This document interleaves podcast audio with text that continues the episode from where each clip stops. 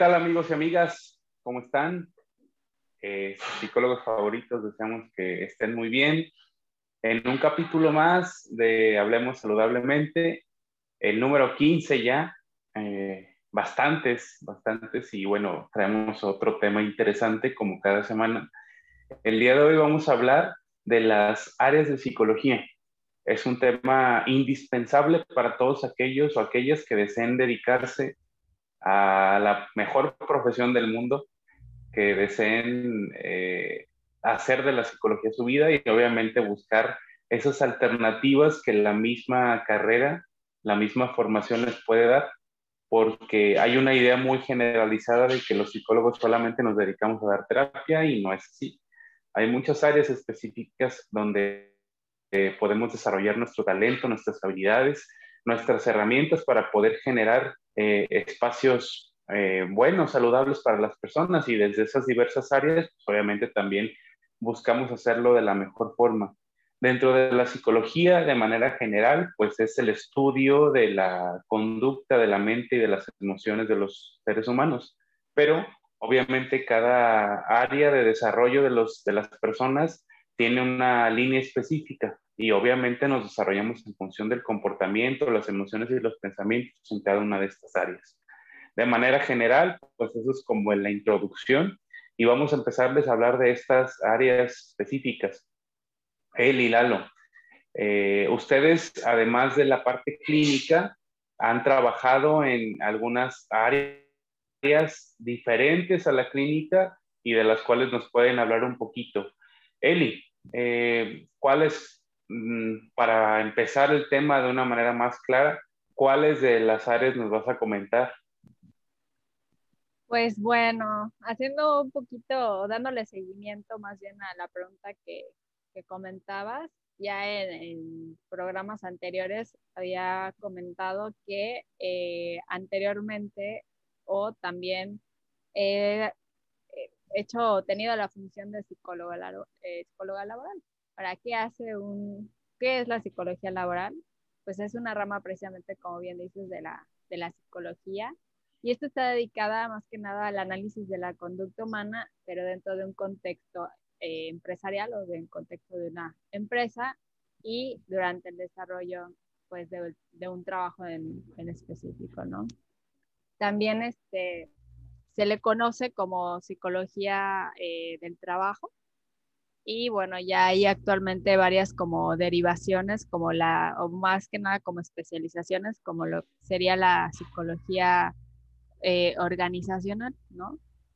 Y bueno, ¿qué es lo que en general hace? Pues el psicólogo laboral, pues cuida que el ambiente o el clima laboral dentro de una empresa sea el, idóneo para que las personas que laboran dentro de esa empresa puedan este, hacer su trabajo, realizar su trabajo de manera pues más eficaz y se sientan motivados a realizarlo, ¿no? O lo que se busca es que se logre tener como que un ambiente agradable de trabajo y bueno, entre otras funciones administrativas como es el reclutamiento y la selección de personal, este, realizar eh, altas ante los eh, distintos, pues, ¿cómo se les podría decir? Eh, ante el seguro social o cuando se hacen las contrataciones, cuando se termina la relación laboral. En todas esas cuestiones, pues es, interviene eh, el psicólogo y pues en el área dentro de una empresa se encuentra, donde se encuentra es en el área de, pues, de recursos humanos. ¿no? Yo sé que Lalo también ha incursionado en esa área y a ver, Lalo, ¿qué, qué más eh, nos puedes aportar en esto? ¿Qué tal? Este, pues sí, realmente hay cinco años y medio, no fácil. Pues fíjate que, como bien lo dijiste, también hay otras maneras de, desenvolvernos, ¿no? Como está el área de capacitación, y este, como está el área de desarrollo del potencial, ¿no? De evaluar a, exactamente a los colaboradores en qué punto están y, y lo que diría en la L invertida, cuáles son las líneas de sucesión, por qué, qué características o cualidades se le ven a la persona, qué necesita las demás personas para llegar a ese punto y poder ser este, evaluados. para esas posiciones, ¿no? Porque hay veces en el que dicen, ah, de seguro es porque se lleva con el jefe. Digo, sí llega a pasar, más sin embargo, el ideal es que sean evaluados este, por el jefe y por sus aptitudes para subir, subir de puesto, ¿no? También eh, ayudamos a otras áreas, este, como en marketing o como en la investigación de mercado, eh, precisamente con la psicología del consumo o del tipo del cliente que estamos está enfocando. ¿no? También no solo estamos, digo, mayormente estamos directamente en recursos humanos o desarrollo humano o como se, se, le llame su, su empresa, pero sí, más que nada es eso. Ahora sí que nosotros somos la primera cara de la empresa, con las entrevistas, y también al final de cuentas somos la última cara que se llegan a ver. La primera y la última. Este, con la finalización, ¿no? Y, y, nos, y, realmente, como dice Eli, es un trabajo muy importante. Todo el mundo cree que es nada más, ay, sí, solo se lo pasan en entrevistas, y la verdad es que no este, hace muchísimo más trabajo. O sea, Eli se quedó totalmente corta. Sí, a muy grandes rasgos, pensando que vamos a hablar de muchas otras cosas. Sí, totalmente. Pero una, una embarradita. Está el plan de carrera también, los incentivos, si vas a ser este, el empleado del mes, en base a qué lo vas a hacer. También muchos eh, llevan el tema de la nómina, algunos llevan el tema de el presupuesto, presupuesto la organización de eventos para la integración de los departamentos, en fin, el empleado del mes, los felices cumpleaños, eh, bueno, es, parecería que es una fiesta y como dice, el área de capacitación es muy importante y de repente parecería que los propios psicólogos de, de, las empresas se la pasan de capacitación en capacitación. ¿Por qué? Porque es, es importante que ellos se capaciten para bajar la información a las empresas, ¿no? Pero bueno, hay mucha tela donde, de cada una de las áreas van a haber mucha tela donde cortar, pero en esta ocasión solo lo haremos de manera muy puntual. Claro que sí.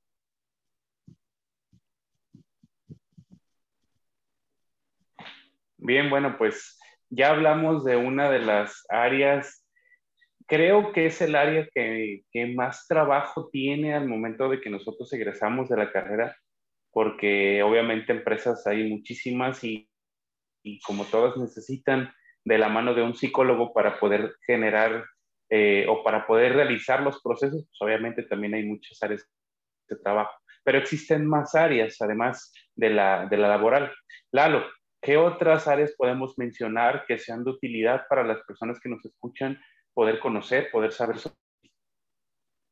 Pues fíjate que también eh, estamos como los psicólogos educativos, que nos podemos desenvolver también en, diferentes áreas, por así decirlo, como está desde la docencia, está el asesoramiento tanto al alumno como a la familia, como a los maestros, ¿no? Yo también este, hice un servicio social en una escuela, donde pues me tocaba revisar los exámenes, el ver que estuvieran redactados, que todos los alumnos entendieran perfectamente lo que estaba queriendo preguntar el maestro, el trabajar con el maestro del, oye, ¿sabes qué? Este alumno este, se me hace difícil, dame estrategias para poder atenderlo.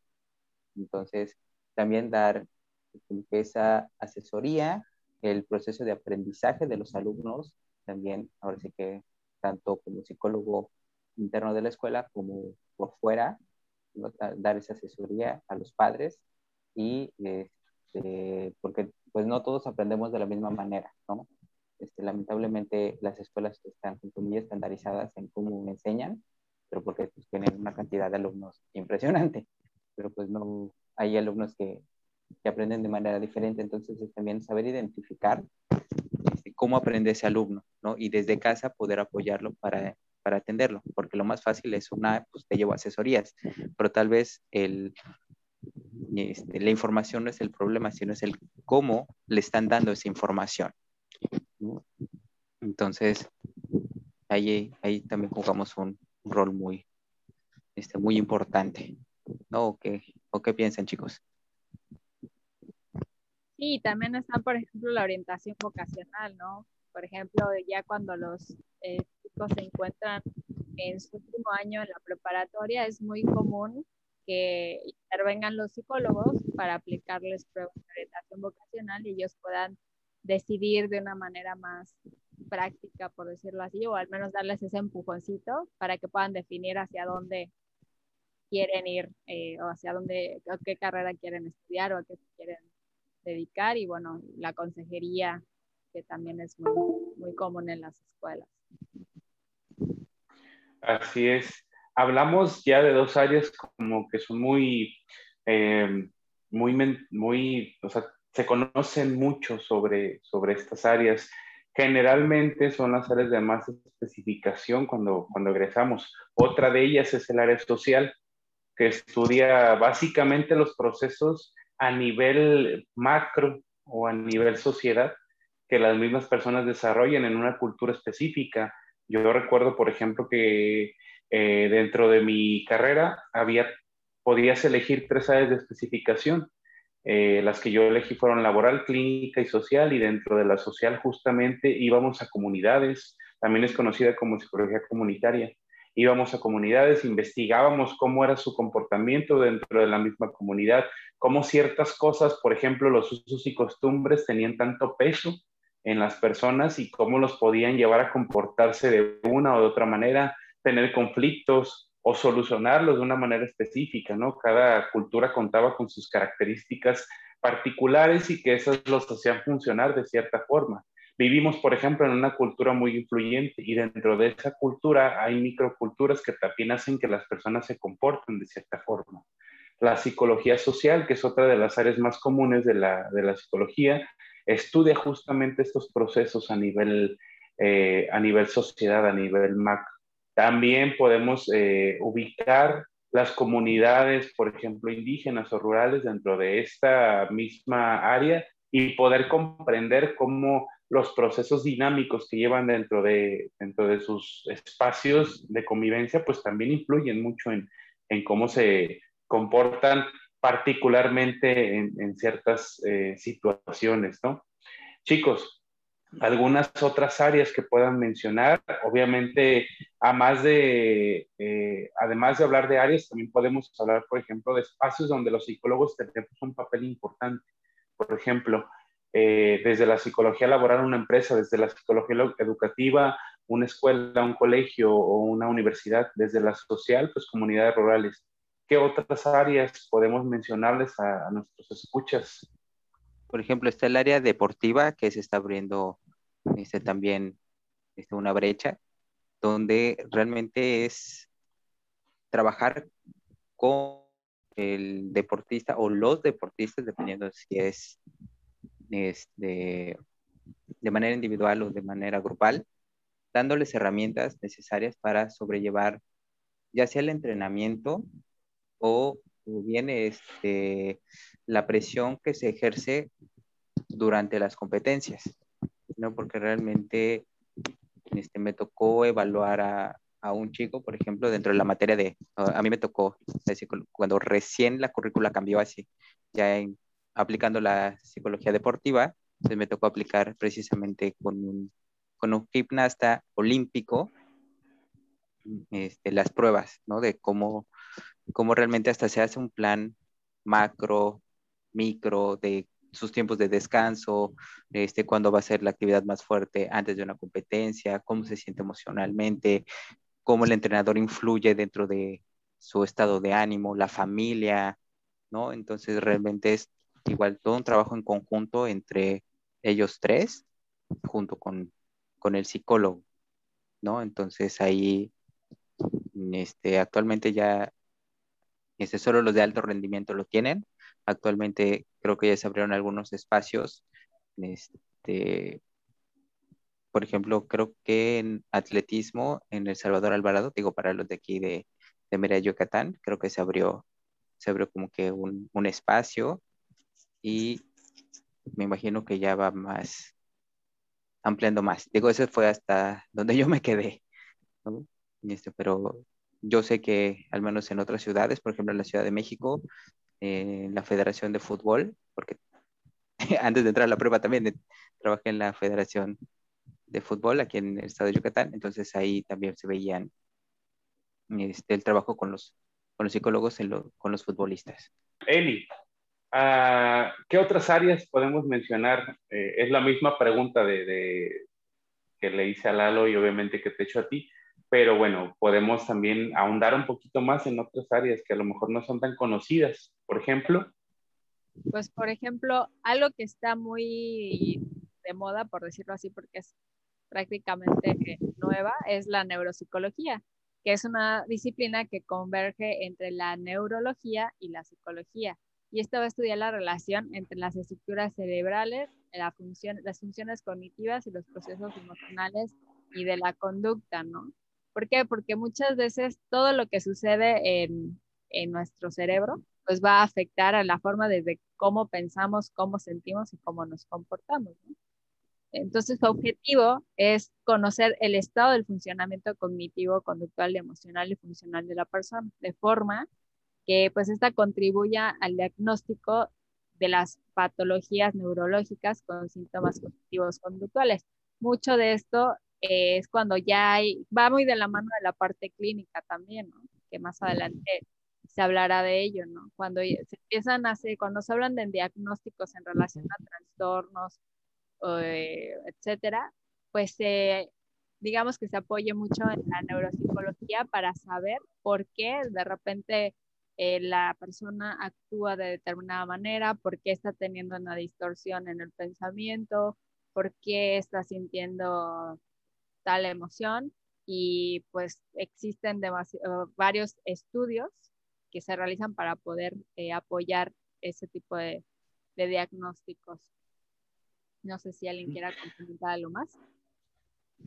Y es que de repente, por ejemplo, hay situaciones o condiciones en las personas que no se pueden explicar desde un punto de vista clínico. Es decir, hay ciertas alteraciones neurológicas que obviamente la neuropsicología se encarga de entender, de comprender, diagnosticar y de buscar tratar para poder complementar el trabajo que se hace dentro de la clínica. Por ejemplo, un neurodiagnóstico nos permite entender si una persona, un niño, un adolescente o un adulto eh, tiene alguna condición en particular que justamente explique por qué su comportamiento es así. Entonces, obviamente es como una herramienta y también una área específica desde la cual se parte para poder comprender el comportamiento humano, pero desde un punto de vista, digámoslo así, un poco más eh, médico o basado justamente en cuestiones médicas. Lalo, continuando con estas eh, ideas. Pues fíjate que este, ahorita que estás hablando sobre eso, recordé otra que va muy de la mano, más o menos, este, que es la psicofarmacología, ¿no? Que es ahora sí que él es previamente el estudio de, cómo reaccionan los medicamentos eh, comportamentalmente este, ante ciertas situaciones como trastornos, este, más que nada trastornos, pero pues va mucho de la mano con, con, la neuro, ¿no? Que a ver, hay esto, ¿cómo lo podemos medicar? ¿Qué, este, qué medicamento necesitamos?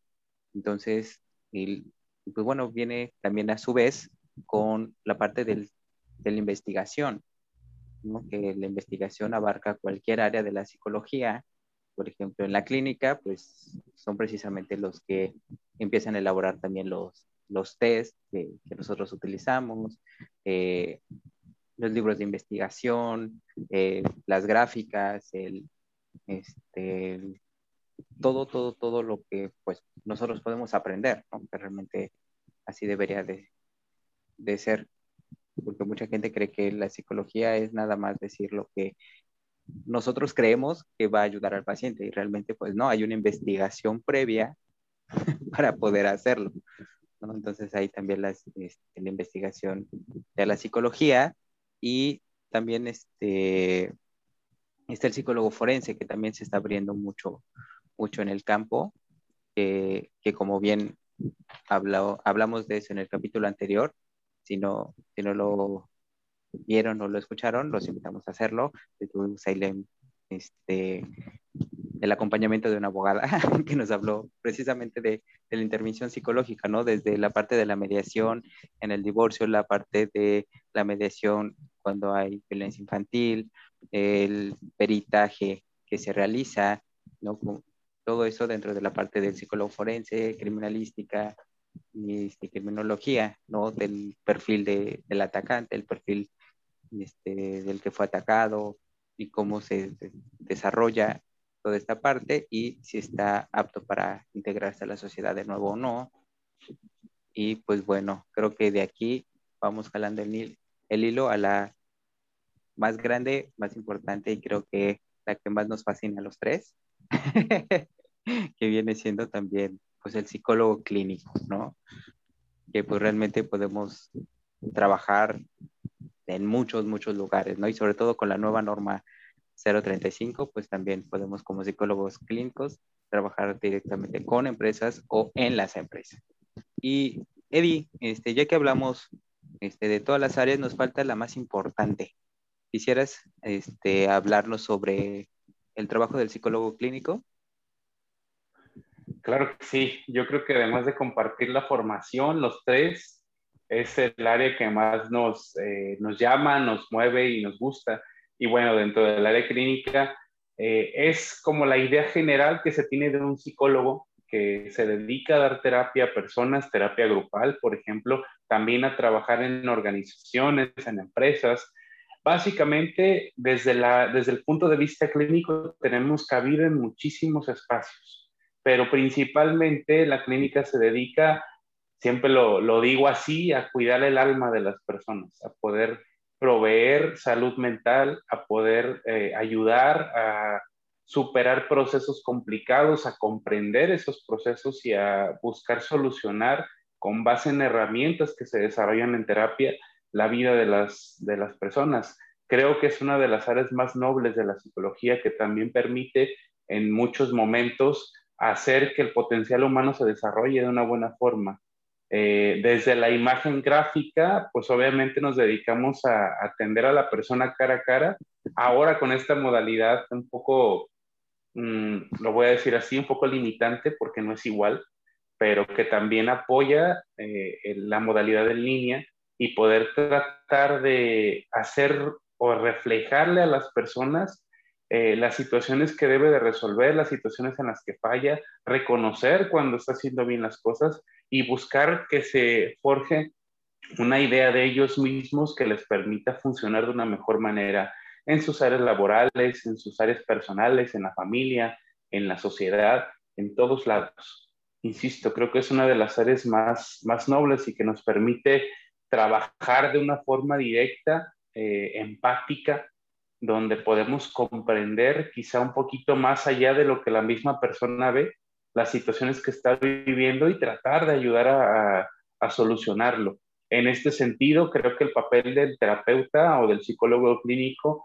es principalmente el de una guía, no tanto como el de la persona que le va a resolver los problemas, porque sabemos que eso no, no es cierto, sino como el de una guía que le va a permitir al paciente, en este caso, descubrir su propio potencial para poder mejorar los procesos que vive.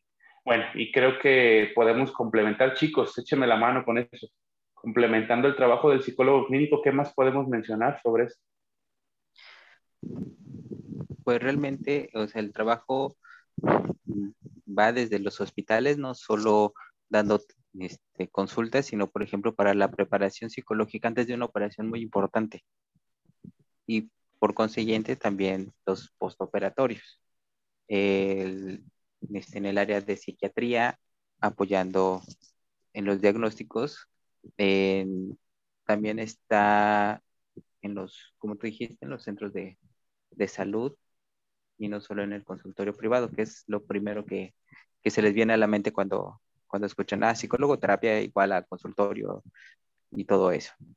Entonces, por ejemplo, haya mm, en algunos países, por ejemplo, tienen que estudiar medicina para poder estudiar psicología. No, no es nada más de, ay, sí, voy a tomar un cursito y ya está, ¿no? Entonces, también tengan mucho cuidado con ello, de que sean personas capacitadas, que sean personas que hayan estudiado, se hayan formado en eso para poder darles la mejor atención ante ello, ¿no?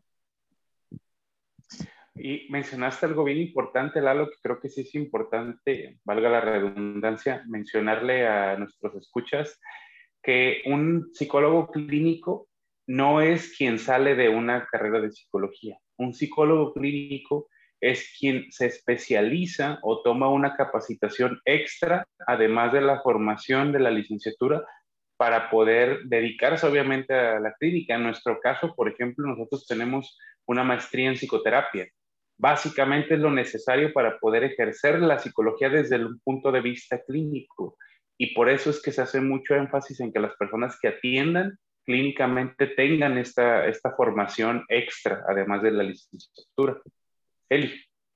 Pues nada más como para finalizar en el tema clínico, eh, no, hay no hay que perder de vista que también dentro de la clínica existen varias orientaciones teóricas, como son eh, los tipos de terapia que, que cada quien puede o cada eh, psicólogo puede de igual manera especializarse, ¿no? Como está la terapia conductual, la terapia cognitivo-conductual, la terapia cognitiva, el psicoanálisis, este, en nuestro caso, por ejemplo, la, terapia humanista, también está por ahí la existencial, la terapia familiar, y así como estas hay muchas otras ramas dentro de la clínica, pero eso ya es como, eh, como les decía, las bases teóricas y, filosófica en cómo se va a manejar la terapia. Eso es para finalizar. No sé si alguien más quiera comentar algo. Pues realmente, este, como les hemos venido diciendo en episodios anteriores, dense la oportunidad y que este, los psicólogos estamos ahí para, para. Jamás vamos a hacer algo que los haga sentir mal y que realmente todos Y bueno, igual para los que nos escuchan y tengan deseos de dedicarse a alguna de las áreas de la psicología que platicamos el día de hoy, investiguen, profundicen un poco más, vean cuáles son eh, sus áreas de trabajo, si es realmente lo que quieren. Y bueno, estoy segura que cualquiera de las áreas a las que ustedes quieran dirigirse, eh, va a ser muy satisfactorio si realmente aman lo que hacen. Así es, la psicología es una de las ciencias más importantes hoy en día. Vivimos una situación social que ocupa mucho de entender muchas de las situaciones que estamos viviendo y bueno, qué mejor que hacerlo desde un área tan tan noble y tan importante para, la vida de las personas que, que esta. Y bueno, eh, nos despedimos, agradecemos su, su, atención y bueno, esperamos y deseamos que este episodio les sea de mucha utilidad.